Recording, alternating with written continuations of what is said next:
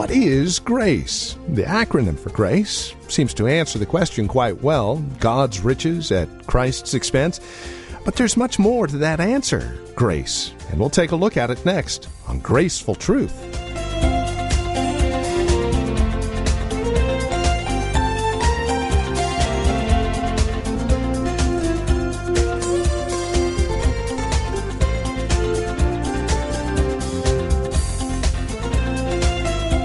Grace Bible Church in Redwood City, hi and welcome to Graceful Truth with Pastor Steve Converse from Grace Bible Church in Redwood City.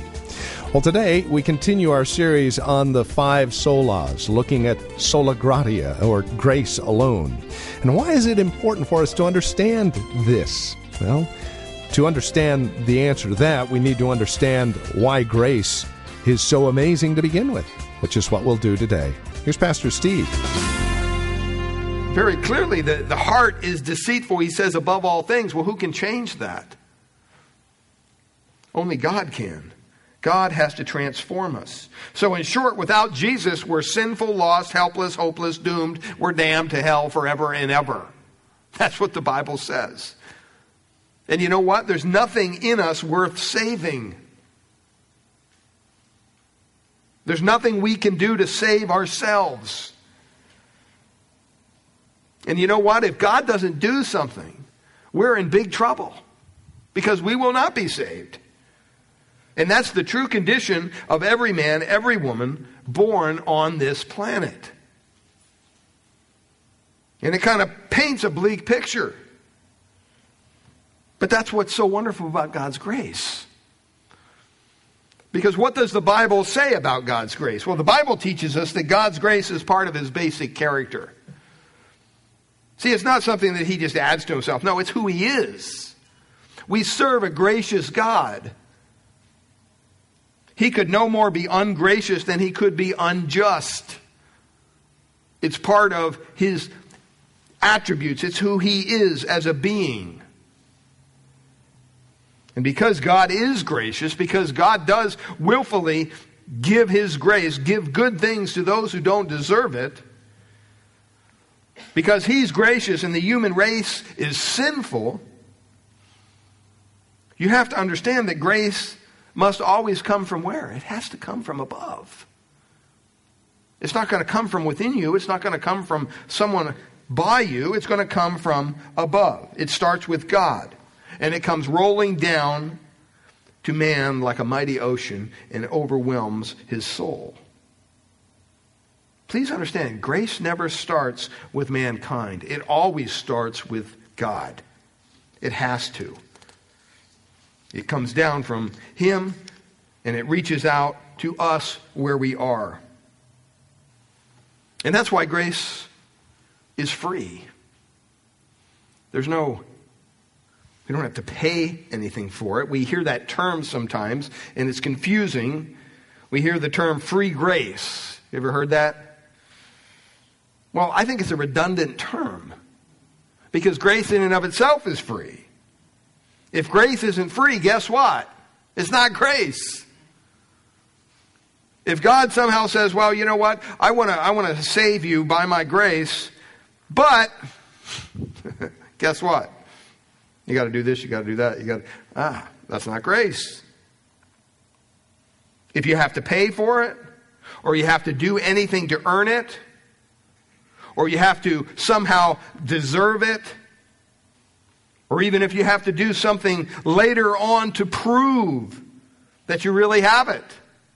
That's not grace at all. Grace is free to us. It costs us nothing. That's why Ephesians 2 8 9 says that it's a gift of God. It's not from us, lest we boast about it. Grace is the reason why God sent his son Jesus Christ into the world. John 3:16 for God what? So loved the world. What did he do? He gave his only begotten son. It doesn't say he charged us for his only begotten son. It says he gave his only begotten son. I think some Christians today have this in their mind, even in the back of their mind. Somehow they feel that God was obligated to send Jesus into the world to save us, that he had to do it.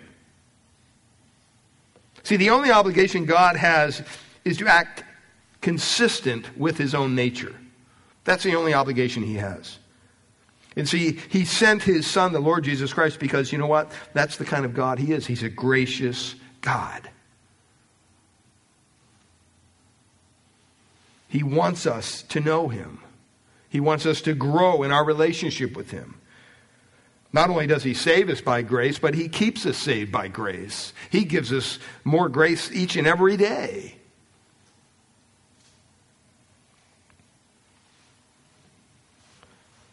So what's the difference? What does this what does this mean for us practically? Does this make any difference? By grace alone. Well, first of all, it destroys all human self confidence, which may be not a happy message for you. Because we live in such a age today, in such a society, it's all about what? Self confidence, it's all about self esteem. It's all about self worth, my rights. We hear about this over and over and over again.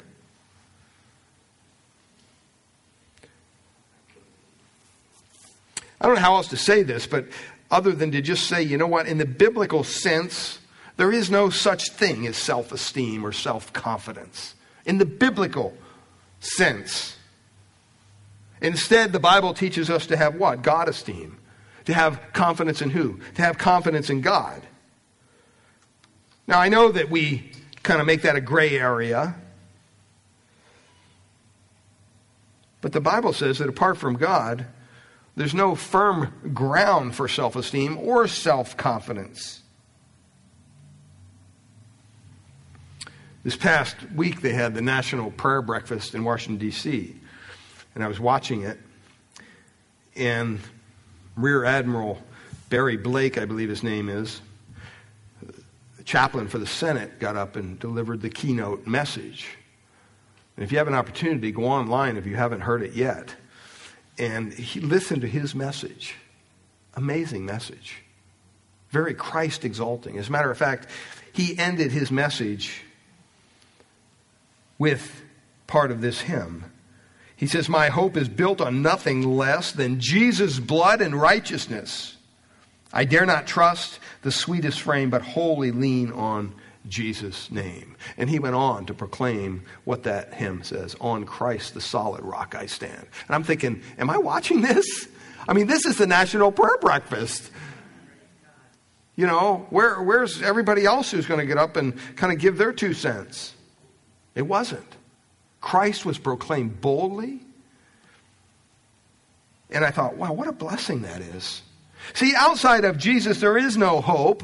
Outside of Jesus, there's no ground for any lasting self confidence at all. The Bible, or the, the hymn says, all other ground is what? Sinking sand. Have you ever been in sinking sand? I mean, it's fun for a couple minutes, but then, you know, when the sinking sand gets up around your ankles, you get, you get a little panicky. You're thinking, wow, this is kind of tough to get out of. It can be kind of scary. So, this basically takes away all human confidence. Secondly, God's grace frees us from having to win God's favor. Have you ever thought about that? When you come to Christ, you know, even if you, uh, you know, when you come to Christ and God saves you and you're part of the, the, the, the, the body of Christ, and do you realize that you don't have to do anything to continue to earn God's favor? That you already have God's favor? You don't have to win God's favor. You already have it. I mean, think about it. When, you know, when you joined the football team when you were in high school or the baseball team or whatever, I mean, maybe you were, you know, the first pick. But you know what? If you didn't play, right, what happened? You did not stay in favor with everybody. I'm sure a lot of people were upset with uh, Curry's missed layups last night. Phenomenal player. Basic shot. but I was told he missed it. Okay? You can be the best of the best, but you know what? You have to continue to stay there. You have to continue to earn it. See, it's not that way with salvation. Because God is gracious, we don't have to do things in order to make Him gracious. Isn't that a wonderful truth? See, that liberates us, that sets us free from that endless cycle of, of trying to do more, do more, to trying to earn God's favor. And maybe if I just do enough, I'll pacify God somehow. See, grace means that God loves us eternally and He showers His kindness upon us indefinitely. So we don't have to win God's favor, we already have it if we're under His grace. Thirdly, God, grace, God's grace enables us to serve God without fear. Have you ever thought, well, you know, I'm just not praying enough? Oh, I'm not studying my Bible enough. I'm not witnessing enough. I'm not serving enough. I need to do more because I got to make God happy. That's a lie. Not that we don't want you to serve more, not that we don't want you to study your Bible more, pray more, do all those things. All those things are good things. But you don't do those things in order to earn God's favor.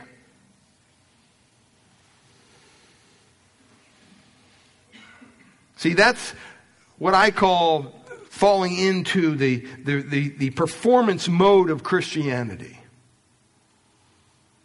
You got to act a certain way. You got to uh, be a certain way. You, you, you have to play the part. Because if we don't, well, God will somehow be mad at us.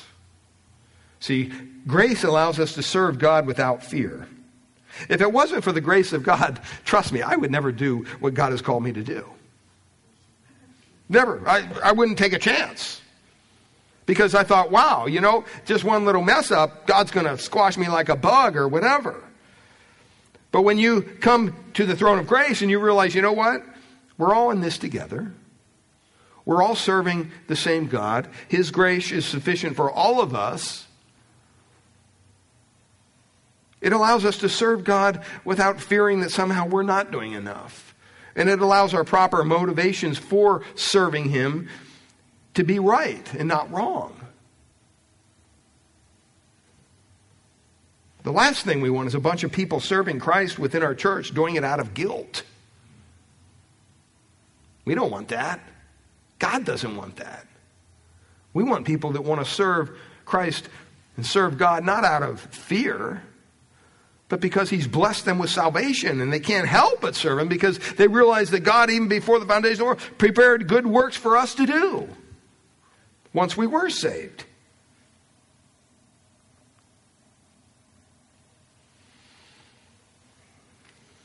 See, if you fall into that performance mode of Christianity, please know that that will never make you happy because you'll never be able to do enough.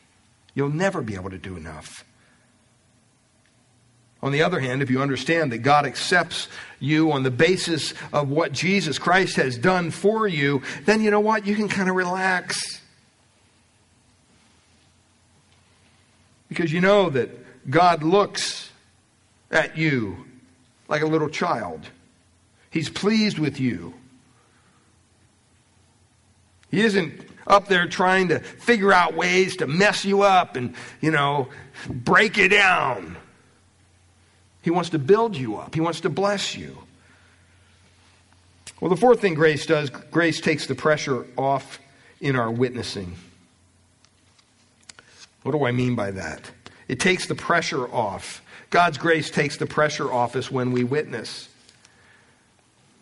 I went to a college that taught the whole evangelism explosion thing. And so you learned all these techniques of how you share the gospel. And then when they ask a question, you divert it back to this. And if you can get them to pray this little prayer at the end of the little track, then you've succeeded. And You put that little check on your thing and you go back to the campus. How many did you say? Well, I say five. You know, how many guys did you get to pray the prayer?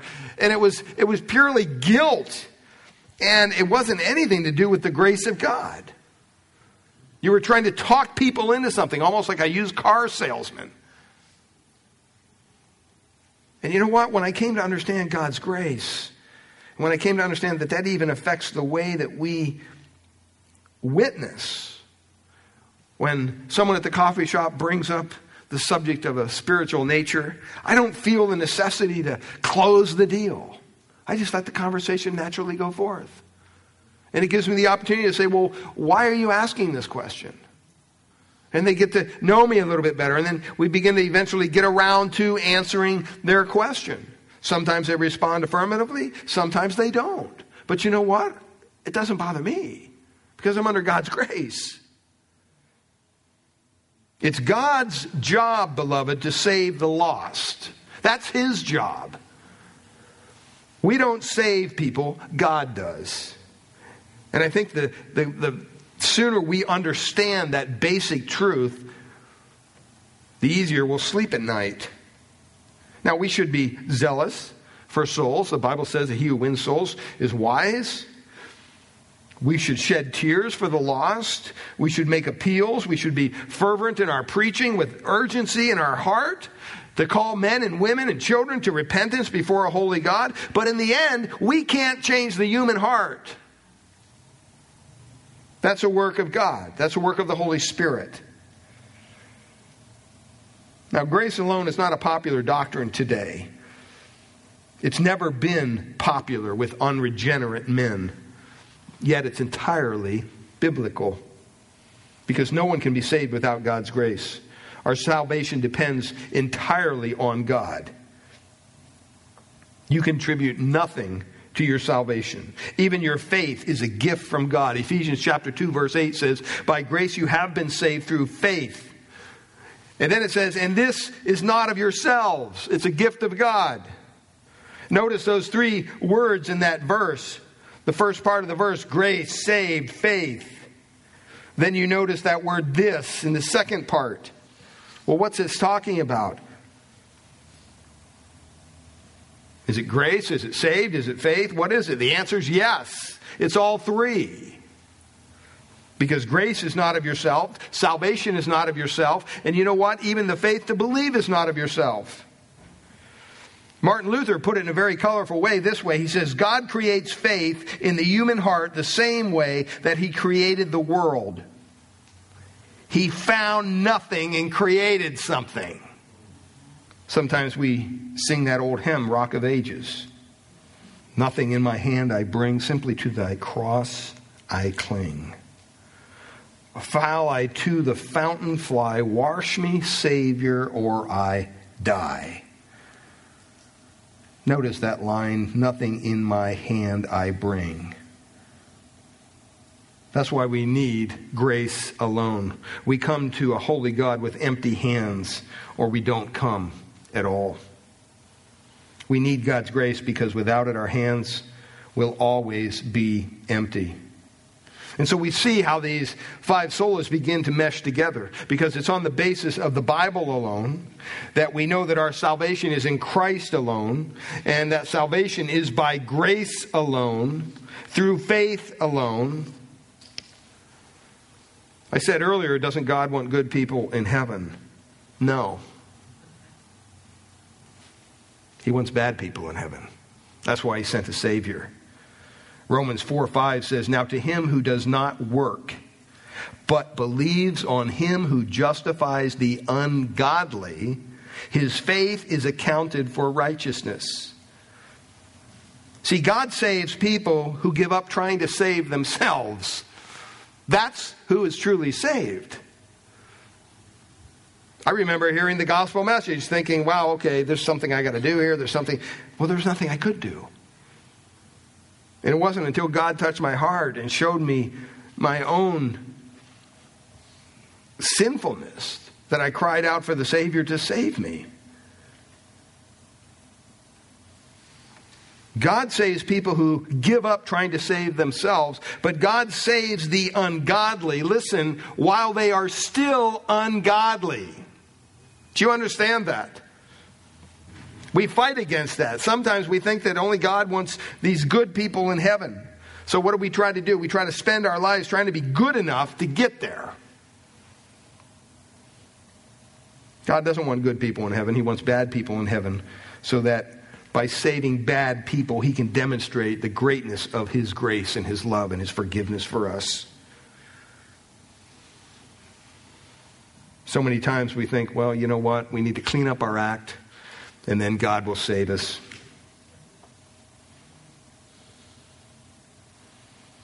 Or we even think that God is saving. You know what? Saying this, I'll clean, I'll clean up your act and then I'll save you. Well, the scriptures doesn't indicate that he says anything like that. He says something entirely different. He says, I'll save you while you are still dirty. And then I'll help you clean up your act. God says, while you're still dirty, while you're still sinful, I'll give you the righteousness of my own Son, Jesus Christ. See, that's what justification is all about. That's what grace is all about. God is giving us His Son's righteousness even though we don't deserve it, even though we're steeped in our sin. And when you come to Christ still dirty and unclean, not only does He save you, but He begins that inner process of sanctification. And He cleanses you from the inside out.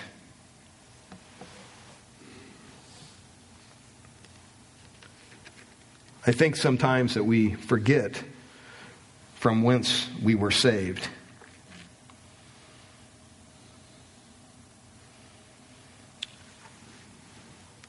God wants us to understand clearly that it's only by grace that we're saved through faith. It's not of ourselves. It's not of works, lest any man should boast. It's a free gift of God. Father, we pray this morning if there's any here who have yet to put their faith, their trust in Christ alone, by grace alone, that you would move, that you would work, that you would minister as only you can. Draw them to the Savior. Show them their need. Show them their inability to save themselves. Show them their own worthlessness before a holy God. that we can only cry out to you, Lord, be merciful to me, a sinner. When we conclude that we're a sinner and we're in need of God's mercy, then we are at a point in time where we can ask God to save us. Because then and only then will we understand His grace. The idea that He will give us something that we will never deserve His forgiveness through Christ. As believers, Lord, I pray we would leave this, this building today with that message on our lips, knowing that when we share the gospel, when we live the gospel amongst a lost and dying world, that we can be a picture of God's grace to them. That even within our families, we can be a picture of God's grace to one another, the way we speak to one another, the way we treat one another. Lord, we ask that you would move and work in our hearts. Draw us closer to you and like you in every way. We ask these things in Jesus' precious name. Amen. And this is Graceful Truth with Pastor Steve Converse from Grace Bible Church in Redwood City. To contact us for a copy of today's program or if you have questions about our broadcast, you can reach us at 650 366 9923. That's 650 366 9923 or visit us on the web gracebibleonline.org. That's gracebibleonline.org. And you can listen to the program again if you'll go to our website and download the podcast. It's our prayer here at Graceful Truth that God would reveal His grace to your hearts through the teaching of His Word each week. And we trust you're currently involved in a Bible teaching church in your area. If not, come by and visit us here at Grace Bible Church in Redwood City. All the details can be found at gracebibleonline.org or by calling 650 366 9923. And again, friend, we'd love to hear from you. So call us today, 650 366 9923, or write to us, 2225 Euclid Avenue, Redwood City, 94061 is our zip code. Until next time, God bless.